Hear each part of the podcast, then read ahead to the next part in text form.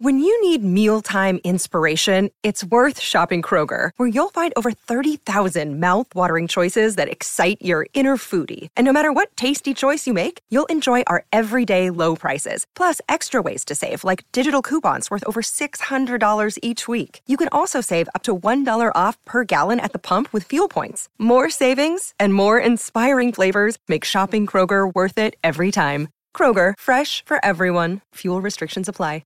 For logbook servicing you can rely on, you need to make the right choice. You need trained professionals who are fully qualified to service your car according to manufacturer's specifications. For real peace of mind and a nationwide warranty, book in or book online at repcoservice.com. For logbook servicing you can rely on, you need to make the right choice. You need trained professionals who are fully qualified to service your car according to manufacturer's specifications. For real peace of mind and a nationwide warranty, book in or book online at repcoservice.com.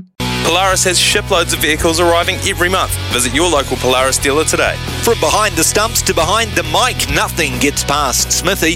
This is Mornings with Ian Smith on SENZ.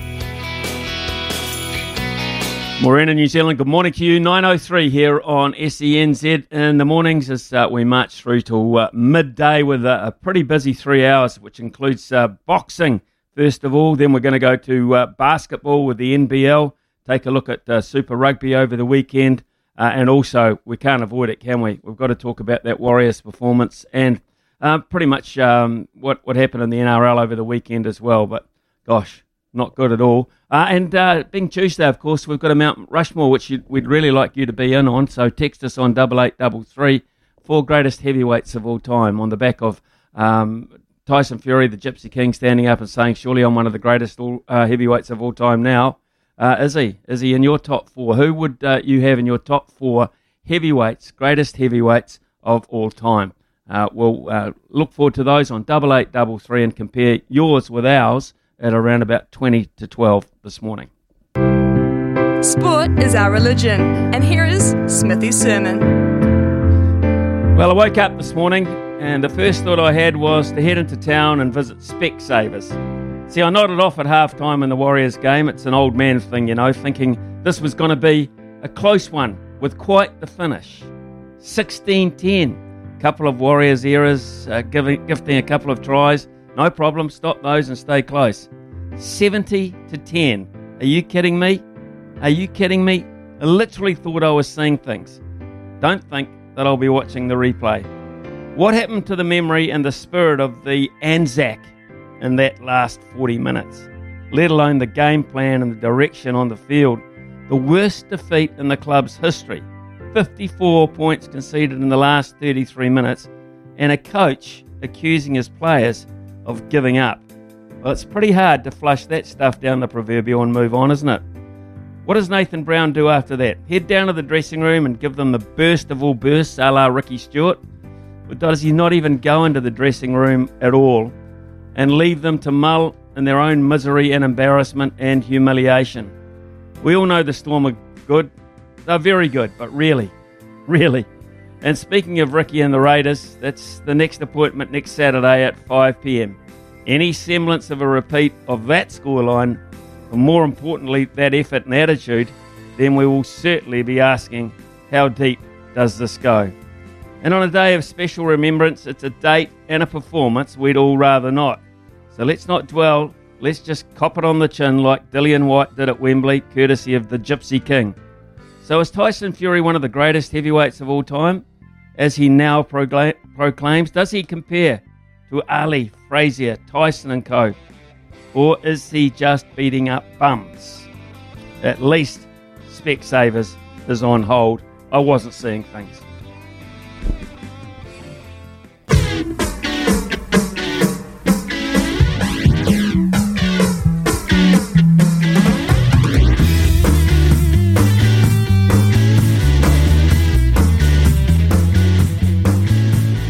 Well, Tyson Fury secured his place as one of the greatest to ever do it with a sixth-round knockout of Dillian Whyte at Wembley. Aside from a few flashes in the fourth, it was smooth sailing for the WBC heavyweight champion, who delivered a clean uppercut to put himself on the edge of retirement. Elsewhere, it was announced at the fight that Joseph Parker will face Joe Joyce, the number 1 WBO and number 2 WBC ranked boxer. Liam Happ is with us this morning. I'm pleased to say he's the managing editor of DAZN News in the UK and all over everything to do with the art of boxing.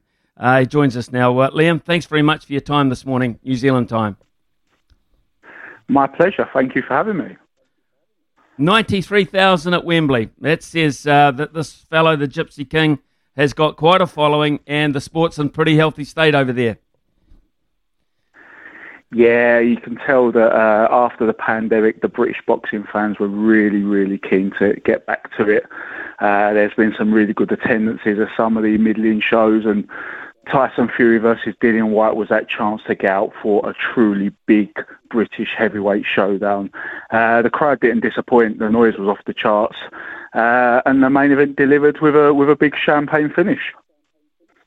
Was it the result that everyone expected? Was it ever really in doubt in your mind?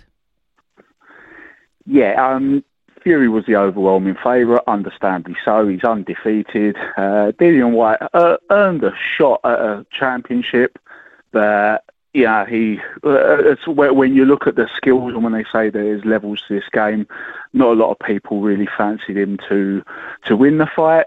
For me personally, my biggest chance for Dillian Whyte, in my opinion, pre-fight was in those first three rounds. I really felt that he needed to just go through the gears, try not to start throwing wild haymakers and look for that jackpot shot. Instead, just try and just work his way in, find some little moments, maybe give Tyson Fury something that he wasn't expecting.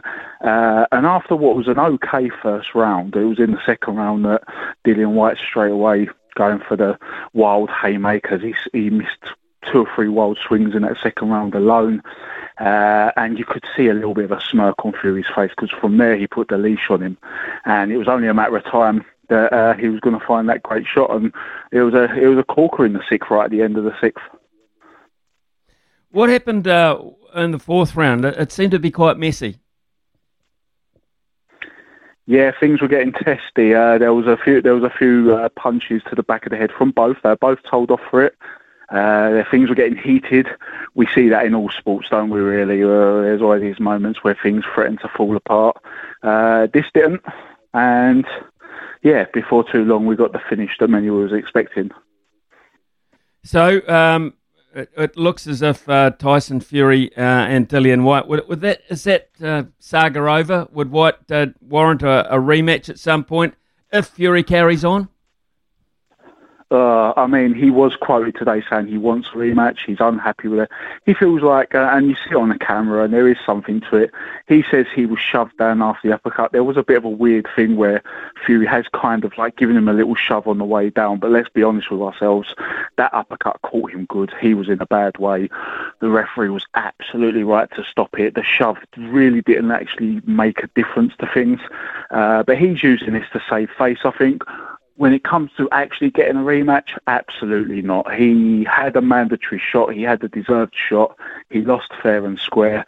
And when it comes to Tyson Fury now, if he is going to fight, and I think he will, because he has done this song and dance before. He has claimed he's going to retire so many times. He's very close to Floyd Mayweather on the rankings of who has pretended to retire the most in boxing.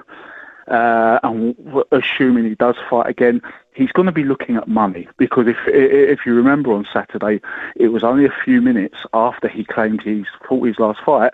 He had the UFC's Ngannou in the ring saying they're going to compete in a crossover hybrid boxing / MMA exhibition. So clearly he's got a few things on the back burner trying to sort out.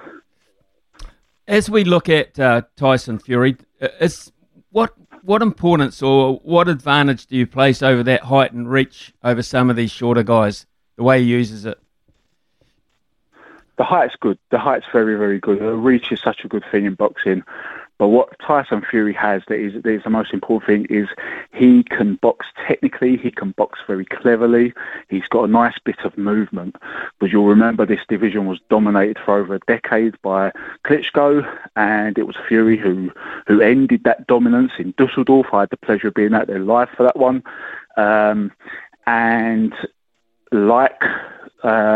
Other fighters who have that sort of frame, because Klitschko's no small guy. He would use that as a fortress. He'd keep people at bay. But Fury is the one who's able to neutralise that by being even bigger. But he would then put his legs, his movement, his superior skills in that regard to good use, and that's how he beat Klitschko. And a lot of fighters right now are seeing that it's a very, very deadly combination to have the frame and the movement. And that's what makes him so difficult to envision being beat. But obviously, we've got two fighters in the heavyweight division. Oh, sorry, go on, mate. No, I was just going to say, that was going to prompt me, but you sort of said it. But I was just going to say, well, who of the physiques of those boxers in line to fight him, who's best perhaps equipped to match that? Yeah, well, the two you're looking at right now, and they're the two that most people want to see him fight. These are the two fighters that most people want Tyson Fury to stay actively boxing in competitive championship boxing for. You've got the man who holds all the other belts, Alexander Usyk. He's not as big as some of these guys, but I think a lot of people really exaggerate how small he is. He's not that small. He only gave up a couple of inches to Anthony Joshua. He wouldn't actually give up too much, especially compared to other previous Fury opponents, to Tyson Fury. And he is the absolute, when it comes to technical boxing, while Fury has great technical prowess for his size, Usyk is probably the best technical boxer on the planet. So that would be a very interesting match. And I think a lot of people overestimate how much the size of Fury would be decisive. I don't think it'll be that decisive, but it'll be interesting to watch. Anthony Joshua is, at one point, Joshua versus Fury was the mega fight that we all went to see. And at the end of the day, even with Joshua losing his last fight and losing the belts to Usyk, it's still a very marketable fight. I think both Fury and Joshua could lose 3 on the bounce each, face each other and still sell out a stadium. They have box office appeal. So it'd be an interesting fight because Joshua, again, is big. And if he can find that confidence that he once had, that spite that he once had, then it'd be a very interesting fight. So both of those fights, if they were to come to pass, or either of those fights, would they be English as well? Would Fury be able to dictate the fact you'd be back at Wembley with another 90,000+? I mean, that crowd on Saturday must have got into his head and really, really made him wonder, would I like to do this again? Because it must have felt so good to have a crowd roaring him to victory there. There will always be more profitable opportunities. Some of these super fights have always been mooted about being moved to Singapore or Dubai or things like Saudi Arabia for a big payday. But I think that whole thing on St. George's Day at Wembley, 94,000 fans, almost entirely pro-Fury. He's going to think, all right, how do I make that happen again? Let's do that again at Wembley. Surely he'll be looking at that as very appealing. But there'll always be the big site fees of the big rich places. And of course, like, he spent much of his recent career in Vegas, because Vegas is a very, for the big fighters, it's a very lucrative place to box. So you can't rule out Vegas getting his next fight like they had the Wilder fights. Mm. Yeah, they love them there as well, and those you English just love going that transatlantic flight to get there, don't you, in numbers. Hey, it's very hard, Liam, in any sport to compare eras, right? I mean, but I'm going to ask you to. I'm just going to say, where does he rank for you when you look down the era of heavyweight boxing? I did happen to catch the introduction just before this segment, and you hear the names like the Alis and the Frazers. I have to be very clear. I don't think we're at that level where we can really put him in that group. If you look at his resume, he's had some good wins.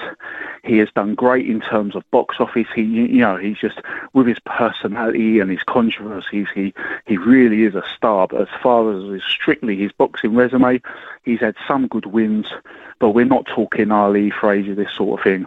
I don't think we can call him the greatest British heavyweight either. I think that's still Lennox Lewis. I think the way to look at it is, if he does carry on fight, if he retires now, he's retiring. He's going to be looking at lucrative crossover exhibition sideshow events, and there's money in that, good on him. But if he wanted to truly be respectfully considered to be in that all-time group, it would take wins over the likes of Usyk, Joshua, maybe one or two more that come his way. There's a crop coming up. You've got Joe Joyce, who fights Joseph Parker. I know Joseph Parker has said very explicitly he never wants to fight Tyson Fury. They're both Andy Lee's stablemates, so they're not going to fight each other. But Joe Joyce, Lawrence Okoli he's going to step up to heavyweight at some point. There's always a batch of great heavyweights coming through at any given moment. If he sticks around for 5 years and really shows himself to be unbeatable, we'll have to start talking it. But for now, he's beaten Wilder a couple of times. Great stadium win against Dillian Whyte, but Dillian Whyte's not the biggest man on his resume. And he beat Klitschko. No one can take that away from him. But he needs a bit more, I think, to be considered all-time. Okay, let's look at the two names that you mentioned there, Parker and Joyce. How is that, perhaps, that possible matchup coming along? What would you know about that? Well, they seem very confident in the stadium and on the TV coverage. They said they're making it happen. It seemed to be very telling. They said it's not signed yet, but they had the two gentlemen, together at the same commentary booth, face to face almost. That's always a good sign in negotiations. I'm expecting it to happen, and it's a good fight. We're just waiting conclusive announcements that it has been signed. We've got a date, we've got a venue, but by the fact that they're willing to wheel them both out on TV suggests that is a formality. And when it happens, it's fantastic because both fighters feel like they're one win away from a world championship tilt of their own, and I wouldn't disagree with that. And what better way to do it than to have them go at each other, and the winner goes on, and the other one's got to find another route. Where are we then with Usyk and Joshua? So on DAZN's platform today, we have a fantastic Monday to Friday show called the DAZN Boxing Show. You always get exclusive interviews and things like that. And we have Eddie Hearn join us once a week most weeks, and he was on today. It's just gone live on the DAZN app, and you can go on there with the DAZN subscription. And he went through a lot of topics, as he always does. And one thing he mentioned is that negotiations are still going on. Similar to Joyce versus Parker, we're still waiting for some things to be signed and finalised. It's understandable because of Usyk's situation, having just been in Ukraine and all the things going on there. But they're hoping to make it happen. He's had permission to leave Ukraine and start training again. And Eddie Hearn's the big thing that came from this interview is that they're expecting July. We're awaiting a date and a venue, but Eddie Hearn seems confident we're getting that in July, and there's a very good chance that could be the same month as Joyce versus Parker, which would make it a tremendous heavyweight month for boxing. Yeah, certainly would. Just getting back to Tyson Fury, you mentioned the money word in there, and of course that attracts these. It's a great attraction to these guys, but I just he's not. He's not like Floyd Mayweather. I mean, he's different with his money. He's a little bit, isn't he, a bit more generous? He's not so outlandish with money, Tyson Fury. No, he's not. He's done some great pieces in the past where he's said about how he's happy remaining to live in his hometown of Morecambe on the north coast of England. He talks about how cheap a stick of rock and a nice burger and chips is, and just a nice simple life. He's obviously got a very nice house and things like that, but he doesn't, you're right, he doesn't flaunt the cash like Mayweather. But it's ironic you bring that name up, because if he does choose to retire from competitive professional boxing and take the route with things like Francis Ngannou, and I don't know if you're aware, but he has dabbled with World Wrestling Entertainment, WWE, in the past, and he's been talking about maybe going back. WWE are doing a big stadium super show in Cardiff in September. He has been linked. He acknowledged it after the Whyte fight. And if you've got a wrestling company willing to pay you the same money as boxing promoters, if not more, to basically do a choreographed routine that still nonetheless goes down really well with fans and really entertains everyone, it's going to be so tempting. Similarly, if he has a little 8-round hybrid rules larkabout with an MMA guy, neither's going to lose their reputation. There's not going to be a situation of, Tyson Fury suffered his first defeat if he was to lose on points to Ngannou in some weird hybrid rules thing.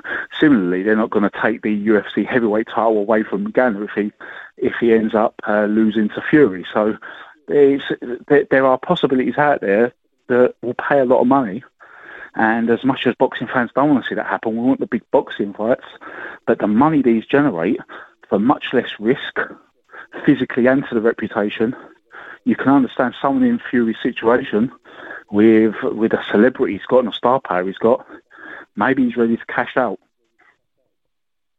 Yeah, well, whatever happens, he certainly created a wonderful... I think he's a wonderful advertisement for boxing because he's perceived to be, you know, a decent guy, a really good guy and a really genuine guy. And whilst there's a bit of the showman about him, Liam, and, you know, incorporating the wife and her opinion on whether he should continue or whatever, there's a sort of a feel about the guys that you could go into the pub on a Friday night and have a beer with him, that kind of a bloke. Yeah, and I think after his title win, the first time he won the title was against Klitschko. That's pretty much exactly what he did. He went out on the drinks and he bought rounds for everyone. I'm trying to remember exactly where he sat. It might have been a holiday venue, might have been somewhere in Britain. There are stories of him buying rounds over on the pub. Obviously, he's had his moments where he has gone on record and said some really, really unsavoury things. He has walked something back. He's apologised. A lot of people are the opinion he's matured, he's grown. He's obviously been through a lot of mental health issues, and maybe that has brought some perspective to his life at the same time. That definitely does seem a far more mature Tyson Fury. He will call everyone a dosser. He will say this. He'll do his trademark trash talk. But other than that, he does seem a lot more mature. And with Sugar Hill Stewart, he's fighting a lot more all round. There's a little bit more viciousness about him, as we saw against Whyte. He's really come of age. He was always being tipped to be a potential future world champion, but it's only in the last few years, after he had that time off and he had to sort some issues out in his personal life, where it's a complete new version of him, and it's for the better as well. Liam Happ, it's been wonderful talking to you, getting those insights. I was a bit jealous of you being on the spot there at Wembley. I've been there for rugby, I've been there for football, but I would imagine boxing just absolutely rocked the place. Hey, thanks for your time this morning and your wonderful insight. Thank you, Liam. No problems at all. Thank you. Yeah, cheers. Liam Happ there from DAZN News. He is the managing editor in the UK, so all over everything that is boxing over there, and some good insight there too on possibly what's coming up for Joseph Parker. Let's hope so anyway. It is 9:24 here on SENZ. Subject of the day for texting 8833 is your four great heavyweights of all time going down all the way down the ages, your four greatest heavyweights of all time, on the back of this fellow saying, look, I think I deserve to be amongst the greatest now. What do you reckon about that? There's that. Also, you can text us about the Warriors. Got a good one in from Jared right now, so we'll read that out shortly. Time for a break. Arriving every month. Visit your local Polaris dealer today. Summer or winter, he's the voice of sport in Aotearoa. This is Mornings with Ian Smith on SENZ. Jared has come in and said, morning Smithy, watched the Warriors last night, expecting a fight on all days, Anzac Day, I think we all did. Whilst the first half was okay, the second half was a capitulation, and I'm sorry, not good enough. We always make simple mistakes and are never going to compete when not doing the basics right. We need a coach like Bellamy who gets the best out of his players with hard work. That from Jared. I love your thoughts on it as well. On 8833 is our text number. Just how bad was it? Does it go down as the worst you've ever seen? They're saying it's the worst in history numerically, but what about the worst performance behind the scenes? What do you think about that, you Warriors fans? How gutted are you this morning? It is time for the news here at 9:30 with Araha.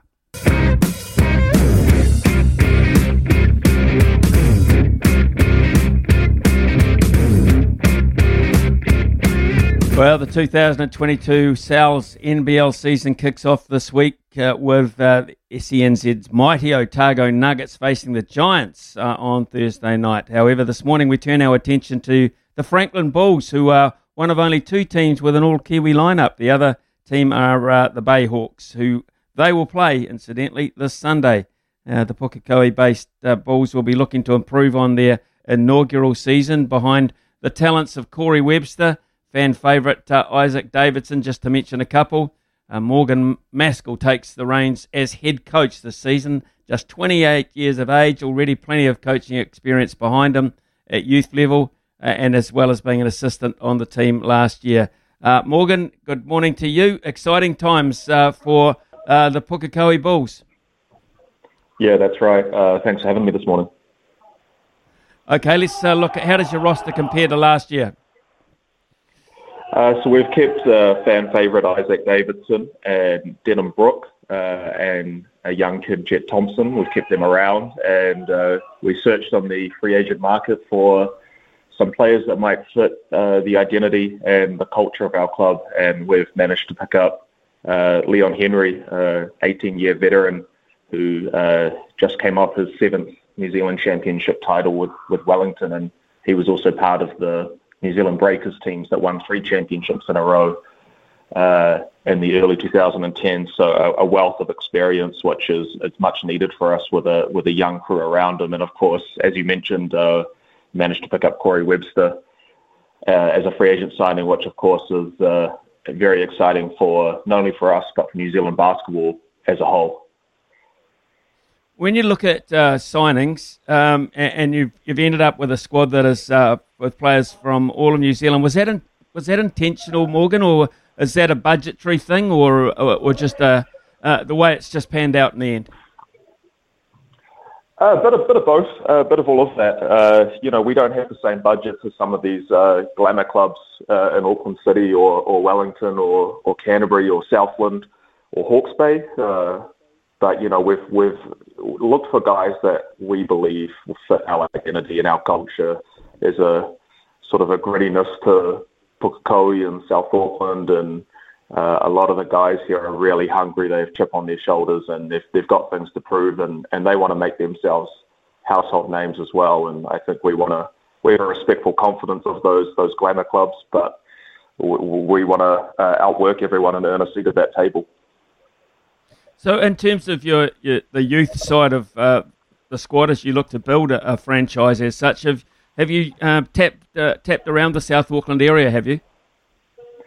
Yeah, we were very intentional about getting local players from Auckland. So we've got one player, Jaden Bazant, who's out of Tauranga originally, but his family around these ways, so we'll claim him nonetheless.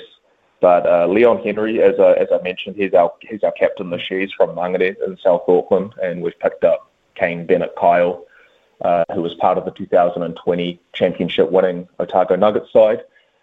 We've picked him up. He's from Mangere in South Auckland as well. And we've picked up Anzac Rosetto. He's from Otahuhu in South Auckland. And Joshua Ledger, who's from Pukekohe here himself. And, so we've ended up with this all-Kiwi lineup and a lot of guys from Auckland, in particular South Auckland, and we think there's a collectiveness and just a collective cultural understanding that we have together that we hope against some of these clubs with bigger budgets and American players that they're bringing in, or Australian players, that we can use that cultural advantage to compete.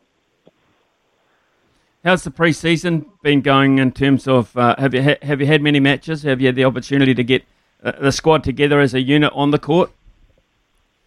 Yeah, we played 2 preseason games against the Taranaki Mountaineers, and we're pretty pleased with that. I mean, the purpose of preseason games is to provide us feedback and to speak to our players about what they need to improve on. And we feel playing those games helped us enormously, and we've made great strides since, and we'll see what happens when the bright lights come on in Hawke's Bay on Sunday afternoon. What about the bigs? Are you confident you've got the size? Yeah, so Anzac Rosetto is, if anyone's seen him in real life, that's our starting centre, and he's a big unit of a man. He's built much the same as the SENZ Otago Nugget centre, Sam Timmins. Very wide shoulders, very built, and he's a hard-working man as well. And myself, being a coach, I'm glad I'm not out there playing because it looks like it hurts to play against him. He's very physical. 28 years of age, Morgan Maskell. You've come a long way in a short space of time in terms of coaching to take on this kind of a role. So tell us a wee bit about your background as you head into this first season. Yeah, so born and raised in Auckland, managed to coach with former NZMBL legend Kenny Stone when I was 18, 19 years old, which was a real privilege, and learnt a lot from him. And with North Harbour, I was coaching some rep sides, some junior club sides, and been fortunate to be a part of three national championship winning sides in the youth program there, and also coached my former high school, Rangitoto College, on Auckland's North Shore, and won some junior high school championships there, and managed to be in the right place at the right time and meet some good people, and who put me in positions to coach New Zealand under-14 teams where we won in Australia, and a New Zealand under-15 team where we had a victory over Australia in 2018. And for those who follow New Zealand basketball, there's probably nothing better than the Kiwis beating the Aussies, because we don't do it very often, and it's very special when that happens. And managed to meet Vico Coronel, the 2021 New Zealand NBL title winning coach of the Wellington Saints, who was the head coach at Hawke's Bay in 2018, and he took me down there to be the assistant coach, and so I learned under him for 2 or 3 years in Hawke's Bay, and ran the junior programs there. And last year there was an opportunity to come back home to Auckland for me as an assistant coach with the Enviro and Z Franklin Bulls, and I've thoroughly enjoyed it. Jamie Reddish and Scott Kelso started the club. It's a very new club, and I think even this off-season I had offers to go to other clubs, and I have a lot of faith in what they've built here from an organisational capacity. As kind of sort of mentioned, the glamour clubs that are constantly having the biggest budgets and making the playoffs and such, and I think there's a real ability to become one of those clubs with a legacy like that. So committed to be the head coach here, so very exciting times. Morgan, you've signed, as you say, confirmed the signing of Corey Webster, which is wonderful because of his on-court ability. But I would imagine he's got quite a big mentor role to play as well, being where he's been and coming back to this pretty young squad. Yeah, I mean, Corey is one of the most accomplished New Zealand basketball players around, and to have him come back into our league is really special for fans around the country to see a homegrown talent like that. So just by playing, he's going to be giving back to New Zealand basketball in a really major way. And having him here in Auckland, where he was born and raised, is going to be really special. So having his experience around our young players is going to mean everything. All the little tips and tricks that he'll have to offer and elite micro skills he'll be able to teach our young point guards is going to do wonders for the next generation of New Zealand basketball players.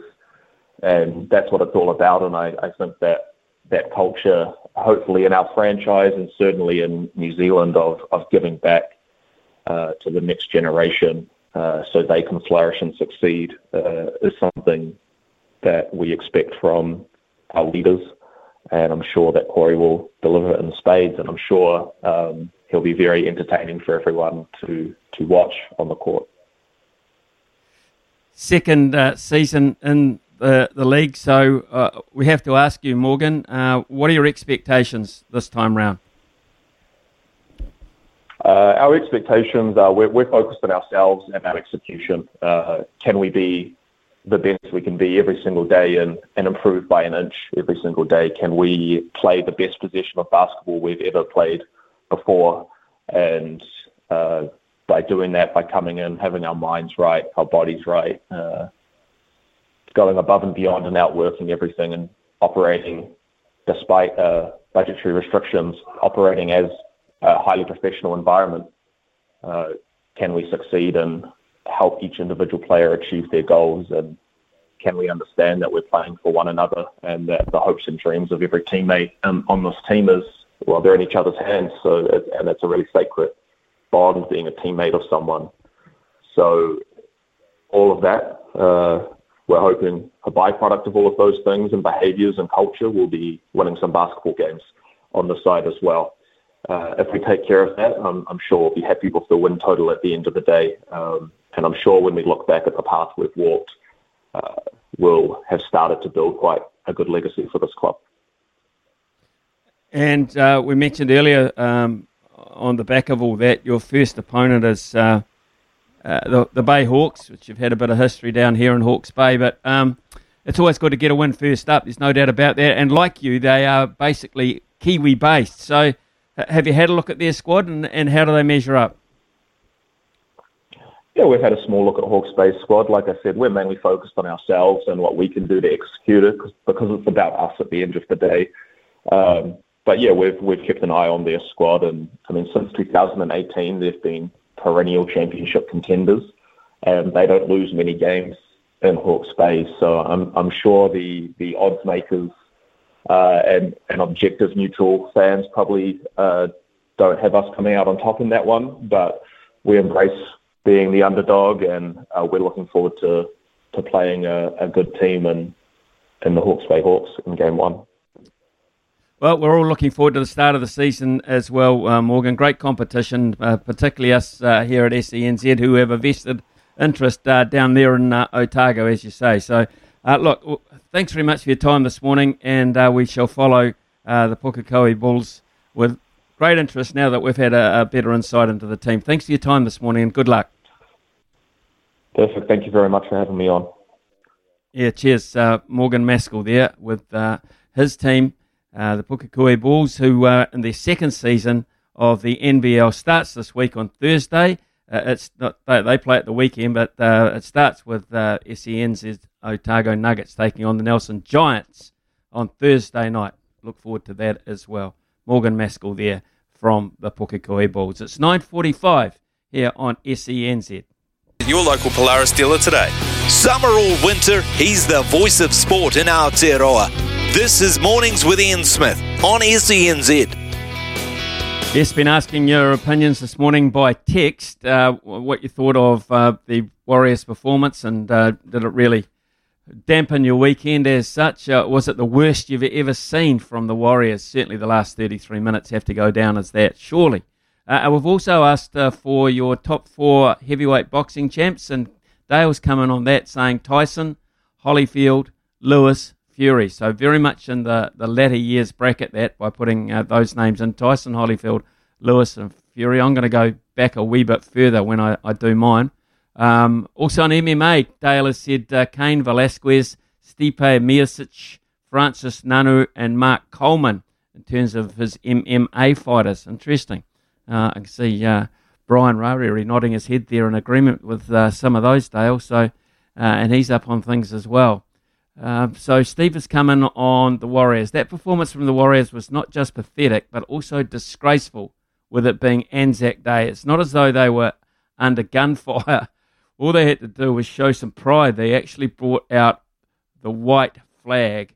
It also makes a joke of their name, Warriors. That's from Steve. So clearly, Steve very upset about the whole deal. I want to hear more of those, and we'll read them out, 8833 as well. I mean, can't just sit back. I mean, that is... It's when you see the word humiliating, that is all often a word that sporting people do not like to see about their performance. Humiliating, embarrassing you can handle from time to time, disappointing, sure, below par, all those sorts of things. But when you say it's humiliating, that's a very emotive word. It talks about your pride in your performance, your pride in your club, etc., and letting them down to a really, really high level. So, that's a bit of a mixture of that. I'm not sure about humiliating, but man, when you concede that many points in that shorter space of time, what does Nathan Brown do now, and what do they do with Nathan Brown? If has it got to the point where it's that bad, he's starting to lose the dressing room and losing the respect of the players.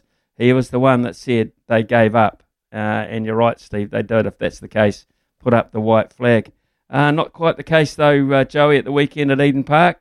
Phoenix getting up 1-0 over the Western Sydney Wanderers in front of, about 15,000. So it looked a good day out. Oh, it looked great. I was jealous I wasn't there, actually. It was my sister's birthday, so I couldn't leave her, and she hates sport. So I thought it would be a terrible gift to bring her there. But, yeah, no, it looked amazing, especially in the last 10 minutes, the yellow fever of, like, thousands taking off their shirts. Well, maybe hundreds, but Josh Kronfeld was among them, looking great. His gut was there. And yeah, I was really impressed with their defense, to be honest. Like, you know, that's the Phoenix's biggest weakness, but they really were able to hold serve, especially in the second half where they didn't have too much possession. And to get that opening goal was really impressive with David Ball. He really stood up, considering that his toe is barely attached to his foot, and he's been having to take medication every day, and he hasn't been able to practice. He really led the attacking side, and Ben Wayne was there to get his goal at the end. So, no, I was really impressed.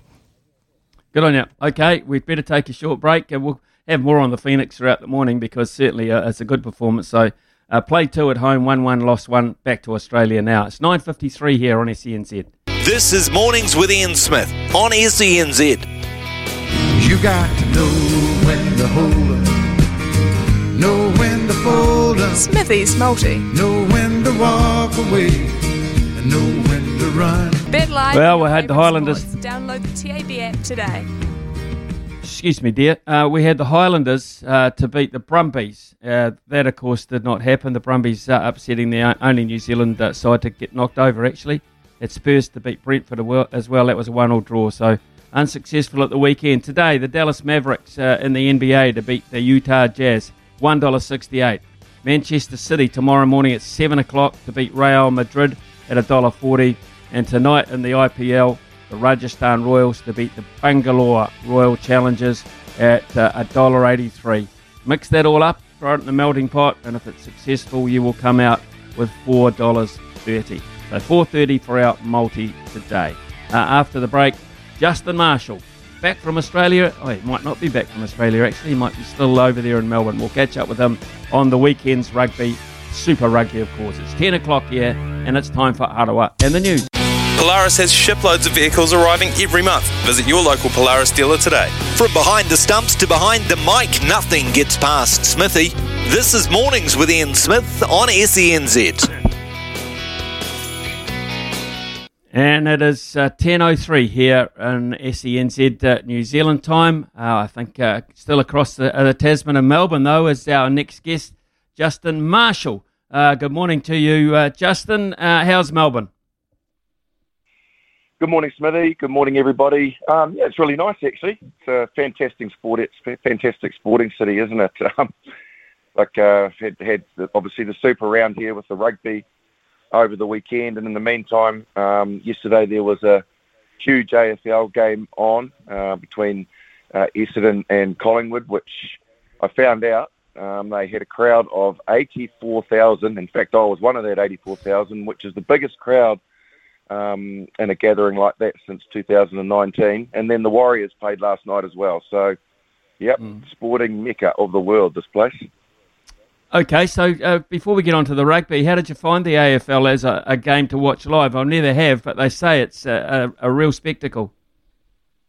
Well, like you, until yesterday, I never had either, and all the chat was to get along and watch it live, because it's a completely different game than what you see on TV, and they were absolutely right. I've seen the odd snippet of it on TV, but to go and watch it live, you just get a better appreciation for the space and what they're trying to achieve, and yeah, absolutely. Really enjoyed the game. Enjoyed watching this. The way that it's like a game of chess, really, where you're trying to manipulate your way down the field to then try and get the maximum, which is the goal. And you know, you get you also understand sort of what sort of athlete there are as well. The amount of ground that they cover. Just a really brief story. When we were here in 2003 with the Rugby World Cup, we were based in Melbourne for 5 weeks, and we trained at Collingwood. And I remember us being in the gym, and some of those guys would turn up to do their training, and they were on the treadmill running 10Ks, mate, to warm up. And we were looking at them thinking, what are these guys up to? But you understand why now, because I think, you know, some of them run sort of 7, 8K before half-time. Amazing. Absolutely amazing. Rugby-wise, though, how did Melbourne react to 5 games of rugby over the course of 3 nights? Yeah, really well. Yeah, there are such a huge amount of Kiwis here too. That's what was really noticeable to me. In fact, I was doing sideline for the Hurricanes versus the Chiefs game, and I was just sitting down there, sort of basically watching the game, what was really noticeable to me, the stand that was behind me was a hurricane stand full of like New Zealanders. So I think probably in terms of Melbourne as a sporting city, this is an AFL town, and it also is a rugby league town, with the Storm being so dominant and such a great side and well supported. So in general, I think if quite a few locals came along and watched it out of interest, and also the Rebels being based here, their core group of crowd came along to get a chance to see the rest of the rugby teams. But for most of the people that were here, I think, were rugby people from New Zealand or who had travelled down a bit. Okay, let's look at the games as they went through, just a brief sort of summary of each of them. The Chiefs in the end, too powerful for the Waratahs, 51-27, ran away on them in the end. Yeah, they did. Look, it doesn't help when you get away to a pretty average start, which they did, being reduced to 13 men against New Zealand sides. Aussie teams simply cannot afford for that to happen to them. And the Chiefs piled a few points on during that period, but I think it's probably good to see that the Waratahs this year, which I think has been very evident in all their games, have got a bit of character in their side. A lot of young players, but also some experienced players, the likes of Jake Gordon, who I thought had a really good game, stood up. But ultimately, I think, really, Smithy, when I watched the game, I thought when the Chiefs probably really needed to go up a gear, they had that gear to go up. As much as the Waratahs stayed in the fight, you kind of got the feeling that they always had the firepower and the ability to win that game when they needed to, the Chiefs. And I think the right result happened on the day. And again, given the start the Waratahs had, they were never probably going to be able to make up that ground. So the Blues 35, the Fijian drew 18. I wouldn't say that's a real blowout scoreline. Overall, the Blues' performance, would Leon McDonnell be happy with that on the back up after that excellent performance against the Crusaders? The other point is, how would you think the Fijian Druha compares at the moment compared to Moana Pacifica? They're equally as impressive, I thought. And look, I was very well aware of the fact that they had been better than many thought that they would be, but leading into the Blues game, who, you know, at the top of the table, and given their performance, as you rightly mentioned, against the Crusaders, I thought this is probably going to be at least a 50-point game for the Blues, that they would pile a lot of points on them. But I thought Bowden Barrett spoke really well after the game. I thought what he had to say was bang on. He said, look, hey, we knew what to expect. We knew, well, what it's like playing this Fijian style of game plan. He said we struggled with it a bit with the All Blacks the year before, he said, in that environment, and he said I think we sort of struggled again today, but you know, we knew that what we were going to face and what we were prepared for, but it's hard to prepare for it because they have that spontaneity in the way that they play, that, you know, that it's so unpredictable that you can't be fully prepared. I think they were called out by the physicality, particularly at the breakdown and in the contact area. They didn't win that. In a nutshell, no, I don't think Leon will be happy because they just didn't help themselves, the Blues. They spilt a bit of ball. They didn't front up physically when they needed to. They kept inviting the Drua into the game. And when he sits down and analyses it, he'll go, thank God we basically got two intercepts because they were the difference. AJ Lamb got basically an intercept. The ball dribbled along the ground from a poor pass. He scooped it up, run 70 metres. And then Rico got an intercept. That's 14 points. You take those off the scoreboard, and that's a tight game. Okay, let's look at the one you're on the sideline for. You just mentioned Hurricanes and the Reds, 30-17. Reds 17-0 at one point. Hurricanes 30 unanswered points in reply to that. So Artie got them going in the end. It's a good point you make. Like, I was thinking to myself, that good old cliche, and it really did come back to haunt the Reds, of don't poke the bear. When Artie Savea got head-high tackled after Queensland dominating the game, he got hit pretty high and he wasn't very happy about it. From there on in, the game completely changed, and his presence was immense, but others stepped up as well. I thought TJ Perenara was really good, great leadership, and his game really went up a level. And across the board, the likes of Bailyn Sullivan was very good. The forward pack really fronted, rolled up their sleeves and got stuck in.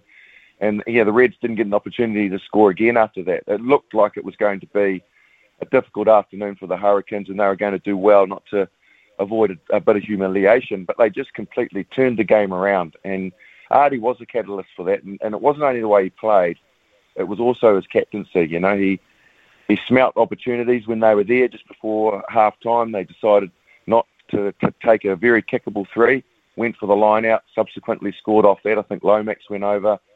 The Reds just had no answer. The minute that the Hurricanes started dominating the game physically and toughened up, the Reds didn't know where to go. They started spilling the ball, they played in the wrong areas and didn't have an answer. So, yeah, as much as you can't say it's a one-man band, I certainly thought that Artie was inspirational in this game. Brumbies 28, Highlanders 17, so they couldn't catch up again this time, and now they have an unenviable record, Justin, of 1 from 8, but unbelievably, a couple of wins, and they're right in playoff hunt, the Highlanders. Yeah, and that's the nature of this competition, you know, that they still have an opportunity, and look, I certainly feel Tony Brown's pain. The injuries that he's got at the moment, no other squad have got that many key players out, which doesn't help, and it doesn't help the balance and the flow and the rhythm, and most importantly, your confidence when you're looking outside you or inside you, and you're seeing different faces each week. So it doesn't help to galvanise a team when you're constantly having to make changes, which he had to do again for the Brumbies game. But right from the get-go, the Brumbies, you know, they are a good outfit. They're very well drilled. They've got lots of Wallabies, you know, Wallaby inside backs with Nick White and Lola Seal. Firepower out wide with the likes of Tom Wright and guys out there, you know, given that they're missing Banks as well. So, yeah, they're a very good side, and they'll cause some problems for a lot of the New Zealand teams. They'll have to play well to beat them, but equally the Highlanders, they just need to find their mojo. Like you said, they can still get there, but look, they've got a tough task. They've got to go to Suva and play that Fijian side, and I can tell you now, all the chat around this Fijian side, and I spoke to Mick Byrne too, I happened to catch up with him during the week, was there was huge anticipation and massive excitement about this first ever game of Super Rugby with the Fijian side. It's not Highlanders Chiefs actually playing in Suva, you know, for the first time. It's going to be feverish atmosphere over there, so it doesn't get any easier for poor old Tony Brown and the Highlanders. No, that is a horrible prospect in mind, isn't it, really, when you've got a side that's hurting physically, they're a bit sore as well, and just knowing that is waiting for you in about 5 days' time. Good God, how do you look forward to that? You don't look forward to it. It's going to, and different conditions either, Smithy, because you know they'll go over there to that humidity. You know, be 30+ degrees, and you know, different style of the way that you have to play the game and adjust to that. And then, like I said, then there's this. You know, if you think that you could tell that the draw are up for that game against the Blues, their body language and their enthusiasm levels were incredibly heightened, and their energy levels were very good. Imagine them running out in front of their home people in Suva. Yeah. Man, yes, I don't know how you get ready for that at all. No, I don't. Crusaders 42, Rebels 17. Fairly predictable result for you. Fairly predictable, yeah, and the Crusaders got everything out of that game that they needed to. They didn't suffer any injuries, which is good, so no stress on the depth of their squad. The Rebels, once they lost to O'Moore, were always going to struggle because, you know, he's one of the key guys that gets them into the right positions, makes good decisions. It didn't help them in that regard. The Crusaders were always the favourites for a reason. I think they were always going to win that game. It was just about how much by and how they were going to achieve it, but Razor won't be happy with the way they achieved it. Like the performance when it needed to be, when they needed to find something, a bit like the Blues, they found it, they found their rhythm, and they just looked like they could score with consummate ease. But to go through the majority of that game, I think, you know, they made amount of handling errors that they made in that match was terrible. It wasn't a great game, Smithy. Like, I think there was something like 26 handling errors and mistakes, and the Rebels fell off near on 40 tackles. So, wow. in terms of a spectacle, it had its moments, but yeah, I certainly know, and you could tell. I spoke to Razor after the game. He said, you know, expect better than that. They bombed so many tries in the first half as well that. Look, they got what they want out of it. He's going to, I would brush that game. When they review it this morning, they're in Coogee at the moment in Sydney. I would just say, hey, boys, we're just going to bin that game and look forward to what we're doing this week, because you're not going to get anywhere apart from finger pointing, and that's no good and not healthy. And that's just finally, Willie, before we let you go, mate, just looking forward to a couple of those matchups this weekend. We've talked about the Fijian draw at Highlanders. It's, of course, in Fiji. Crusaders, as you say, in Sydney now against the Waratahs. So the kind of thing on the evidence of what we've seen here, whether the key for me is whether the Australian sides will get better or not as these matchups continue. That's to me is the key if they've closed the gap at all. Yeah, really valid point that you make. It's very, very evident to me that there certainly has been a lift in their skill set, and their physicality levels are better. They didn't get as bullied as much as I thought that they would by the New Zealand, in particular, the forward packs. So that's a good sign. Obviously, the tempo would have been slightly different because the way that New Zealand teams play and the speed of ruck that they have, I thought that the Australian teams would get a little bit caught out by that, and they were to a degree, but not massively. So in general, most of them were competitive, but yes, that's the only time that they've got to have a look at that, get a feel for it, understand the way the New Zealand teams play and the skill set. They can't afford to sit back and go, oh, we'll get there by round three in this amalgamation. It needs to happen now, and it'll be fascinating to see where the teams like, you say, the Waratahs will be playing at home. I think they're playing at the SCG, actually, which would be quite cool. Oh, no, they're playing at Leichhardt, sorry. They're playing at Leichhardt Oval. Will be really interesting, and across the board, the Brumbies are at home as well. They need to get up to speed real quick, as do the Reds, who were off the mark, and they've been looking really good. Justin Marshall, as always, fantastic to catch up with you this morning. Enjoy Melbourne, or wherever your destination. Where are you heading to for this weekend's games? I'm heading off to Sydney today, and being based in Sydney for the weekend. All the games again, as you mentioned, one's in Fiji, the rest of them are here in Australia, so no rugby for the second week in a row in New Zealand, so I'm going to be in Sydney just helping out on Sky Sports' behalf with Stan, so looking forward to another good week. In fact, Smitty, I'm going to Coogee as well. Thankfully, mate, and the council and every person wandering around Coogee be happy. I didn't know I was going to be going there, and so I didn't pack my budgie smugglers, so it'll be good. I'll just have board shorts on, strolling around the beach, mate.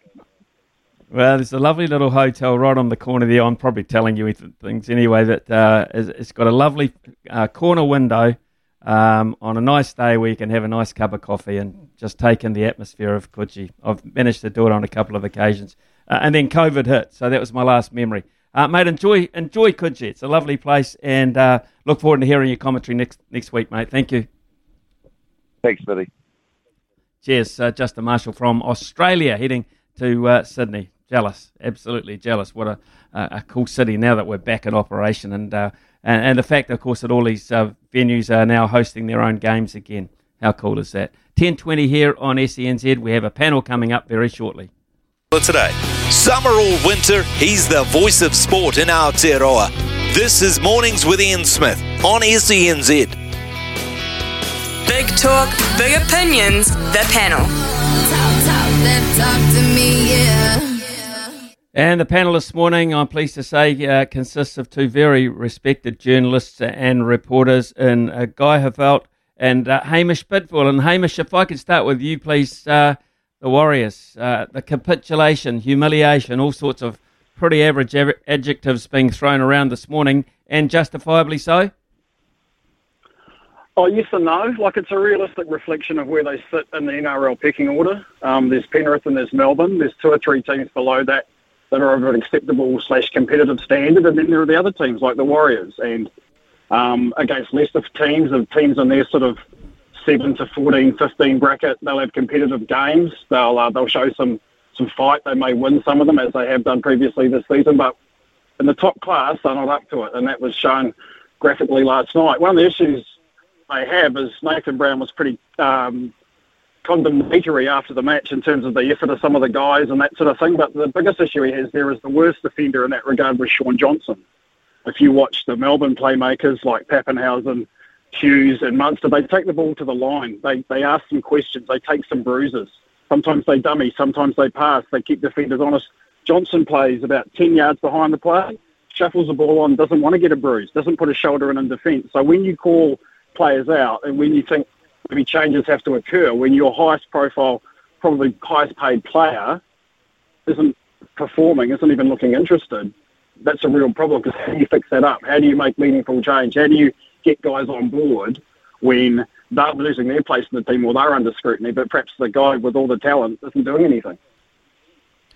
Probably the guy with the bank, the majority of the bank check too. I would imagine he wouldn't be on a small salary, Shaun Johnson, at all. Guy Havelt, is it push the panic button time from your point of view? I mean, when you lose by that extent, I mean, that's the history-making worst loss the club has had. What happens? Good morning. Is it panic button time? Well, that depends on if you're one of these people who seem to think that the Warriors are a genuine title-winning contending side.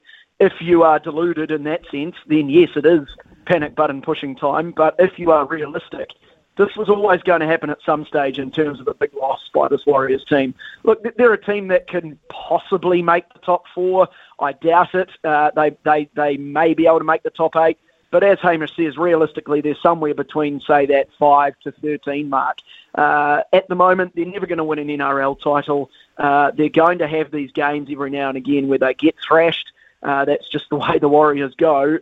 I watched the first half. They played pretty well for the first half last night, and then I went to bed because I was tired. I couldn't quite believe the score when I woke up, but at the same time, I went to bed thinking, well, I don't think the Storm are going to lose this. And it might be, 10 to 20 points. It ended up being, about 60 or something. But that's largely by the by. They're just not a team that's consistently going to win week in, week out. They're not going to win a title at the moment. That Warriors fans, these people who seem to think that they can win a title, need to realise that that is just not going to happen. They might be good on occasion, but they don't have the consistency, and the way I see it, they're not going to have consistency unless they make some significant changes in how they go about things. Speaking of consistency, Hamish, the Wellington Phoenix home for two games, a loss and a win, so and in fifth place, so pretty handy season here for them and the possibility of a home playoff. Yeah, I've been astonished. I covered the Phoenix for a few years under Eddie Merrick's reign, and they had some good players. They certainly had a good coach, and they really didn't fire that often. I didn't expect very much from them this season. They had every excuse in the world to play the Warriors. We're away from home. There are challenges. There's COVID, all that sort of stuff. That they have modest talent in the squad, and yet here they are playing to their potential. I mean, it should embarrass some teams like the Warriors who don't actually... the sum of the parts, it doesn't amount to much. But at the Phoenix, where they, to me, they're battlers, really, to be in contention at this time of the season is like really meritorious. Guy, I'm not sure if you went to Eden Park yesterday. I think that 15,000 did. So an okay crowd. I thought it might have been a few more. I wanted to go. I was coming back from Cambridge watching Lisa Carrington against Amy Fisher, and then had to do the story for One News at 6 o'clock, so I wasn't able to get there. But I've loved what the Phoenix have done, up against so much adversity. And look, the Warriors are too, I shouldn't forget that. But the Phoenix aren't really expected to do much in this competition in terms of really contending with teams week in, week out. They seem to be able to do that. They're now in a top four position at the moment, I believe. And I give them a chance of going fairly well in these playoffs, and I'd love to see it. I think they've brought a pretty good brand of football. I'm not a massive football fan in general, but I tend to watch the Phoenix because I like the way they play. I think they've become consistent. I think they've become pretty good on the whole. And I hope they can go well into the playoffs. And as I say, I was delighted for them to have a couple of games at home and to see half-decent crowds like you. I would have thought that the one at Eden Park might have been bigger. The day wasn't great in Auckland, so that might have counted against them a little bit. But at least they could come home for a couple, see that they do have some decent support, and put a couple of good performances out there. So, or one good performance, I should say. But hopefully they can. Hopefully they can push towards the playoffs. Okay, just hold it on the line if you can, fellas, please. That would be great. We'll take a quick break for the news. When we come back, we'll look at a bit of rugby, a little bit of Tyson Fury, perhaps. And Guy, I might ask you about that matchup between Amy Fisher too. And Lisa Carrington. Intriguing. 10:31, and it's time for the news with Araha. Big talk, big opinions, the panel. Talk to me, yeah. Yeah, we've got Hamish Bidwell with us this morning, and Guy Havelt as well. And Guy, as you said, you went down and covered that intriguing matchup over the weekend between Amy Fisher and Lisa Carrington, and we're tied at one apiece. They decided to come.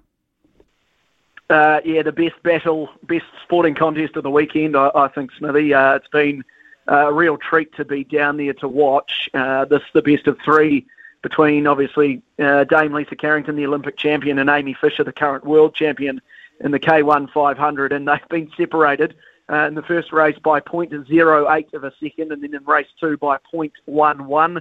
Fisher winning the first one, Carrington the second. This is a fantastic rivalry that I don't think will be separated by much again on Thursday when they race that decider. It's had, fascinating stories behind it in terms of Amy Fisher going her own way and moving away from the high-performance environment to do her own thing and train herself, essentially. Because she doesn't see eye to eye with some of the ways of canoe racing New Zealand in terms of athlete welfare and that sort of thing. So she's doing her own thing. And then in the other scheme of things, you've got Dame Lisa Carrington, who, of course, our most successful Olympian, who is down at the lake all the time, or whether that's at Lake Pupuki or Lake Karapiro, and trained by the great Gordon Walker. So two very different ways of going about things, and they are separated by such a small margin. It is a shame that they can't both go to the World Championships, although I put that to someone at Canoe Racing New Zealand while I was down there, and they said, well, we would like to, get them both there, but if the rules were changed, then in the grand scheme of things, it'd be terrible for New Zealand, because if it opened it up for other countries, then in other events, the likes of Hungary, Germany, other European nations would pretty much fill the events because their races dominate in certain events. So for the greater good, this is how it has to be.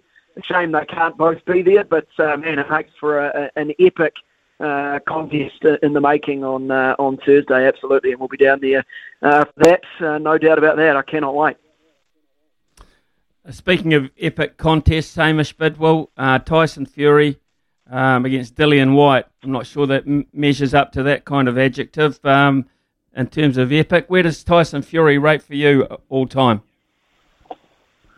I don't want to disappoint you here or sound like a sucker or a wowser, but I despise boxing. I hate UFC, all the posturing, the performance-enhancing drugs, the recreational drugs, the chonky judging. Just everything turns me off about that sport, and let alone the sort of the head trauma and all that carry on. So no, I can't rank him because I haven't watched him and I don't pay it any attention. Okay, fair enough. We'll move on to rugby then, which I assume you watched a little bit of rugby over the weekend. Do you feel on the evidence of the results, etc., that Australia are closing the gap on the super franchises over here? I don't think we saw anything in the weekend that we didn't know in terms of the calibre of the teams. I thought the New Zealand teams were pretty ordinary by their standards, but when they had to play well, to overcome who they were playing, they did so. The thing for me about the weekend was the concept. I'm not against the concept, but I just don't think that Melbourne's the place for it. The rugby coach struggled there. The Storm, for all their sustained excellence, don't sell Amy Park out. And I thought, for what sort of a festival and a showcase for the game, I thought the Magic Weekend, as it's known, was pretty flat. You take the expats out and there's just no rugby-watching audience in Melbourne. I know money changes hands so people can host events, but I'd like to think we could have it somewhere else. It's really challenging to get people to go to live sport, and I appreciate that, but I thought the whole weekend was a bit flat, to be fair, and the rugby was fairly predictable. Okay, Guy, can I go back to the Tyson Fury thing for you? Would he rank? I mean, he's self-proclaimed saying he should be now regarded as one of the greatest heavyweights of all time. Put him in that bracket. Look, he doesn't rank alongside the likes of Muhammad Ali. And even in my head, someone like Lennox Lewis or something like that. I just don't feel like heavyweight boxing at the moment is overly strong. There are a handful of decent fighters, but it's really him and Anthony Joshua. And boxing needs that fight. I think it needs Joshua against Fury. It needs the belts to all be unified as one. I get where... Look, I struggle with boxing a little bit in the sense that there are so many different belts, so many different world champions and that sort of thing. I think they need to try and unify it, and I know this is never going to happen, but it would make me more of an interested viewer if we had one belt, one world champion, one ranking system as opposed to however many it is. I think it's about 4, isn't it? I think that kind of convolutes the sport a little bit. Look, he is very good. I quite like the theatrics around what he does. I like the singing afterwards. Gives him a bit of personality. But I think it desperately needs Fury against Joshua to really decide whether he is indeed up there with the greats of all time. Okay, let's just, if we can, just focus on the Black Ferns for a moment or two. Hamish, were you surprised in the end at Wayne Smith effectively being made head coach? It's not termed as head coach. I think it's director of rugby, Black Ferns, but effectively he is the head coach, I'm sure. So were you surprised at that appointment, or did you see someone else in line? No, I thought in the circumstances it was a logical conclusion. I still struggle to get my head around how NZR could have reappointed Glenn Moore without any hint of embarrassment. I think it speaks to... We had Chris Lindrum talking last week about players not being able to criticise referees, that they must speak within what he called quote-unquote appropriate channels. Well, the Black Ferns went through the appropriate channels in terms of the cultural review of their team, and the outcome was that thing changed. The same guy that perhaps wasn't to everyone's taste remained as head coach, and it only was when, you know, people on the outside started going, well, this is Mickey Mouse, isn't it? How can this be allowed to sort of stand? And the fact that Moore didn't front for the press conference when the review was published, I thought it was a really shameful episode. So we have a really good person in charge now in Wayne Smith, a well-credentialed coach. Whitney Henson is part of that whole thing because we need to be able to promote female coaches. But in the circumstances, Wayne Smith was by far the best candidate to take over, and my only frustration is that he can't be now part of the All Blacks because I think they desperately need him. Yep, that is true. Joe Smith obviously coming in to try and fill that void, particularly from a selectorial point of view. Gentlemen, thank you very much for your time this morning. Hamish Bidwell has been on the panel alongside Guy Hefelt, so a cross-section of views expressed there, and we'll have another panel, of course, tomorrow morning with 2 new participants. It's 10:41 here on SENZ. Some text to read out when we return. We'll also be going to Louis Herman-Watt and Brendan Popperwell from the TAB. Polaris has shiploads of vehicles arriving every month. Visit your local Polaris dealer today. Summer or winter, he's the voice of sport in Aotearoa. This is Mornings with Ian Smith on SENZ. Yes, it is 10:46 here, and yes, our show is in conjunction with the great people at Polaris, our side-by-side partners.